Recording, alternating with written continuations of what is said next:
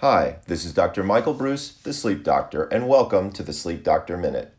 We're back with our fall sleep survival guide, and let's talk today about exercise.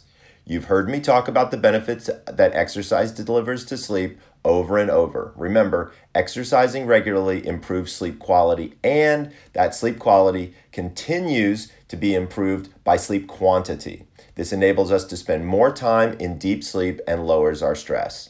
However, if summer has you off your regular exercise routine, now is the time to get back on. I try to exercise regularly. I know firsthand it can be a struggle sometimes to stick with it. I do my best. I run, I take spin classes, I work out regularly with my trainer. My favorite exercise, one that I recommend to most exercise adverse patients, is yoga.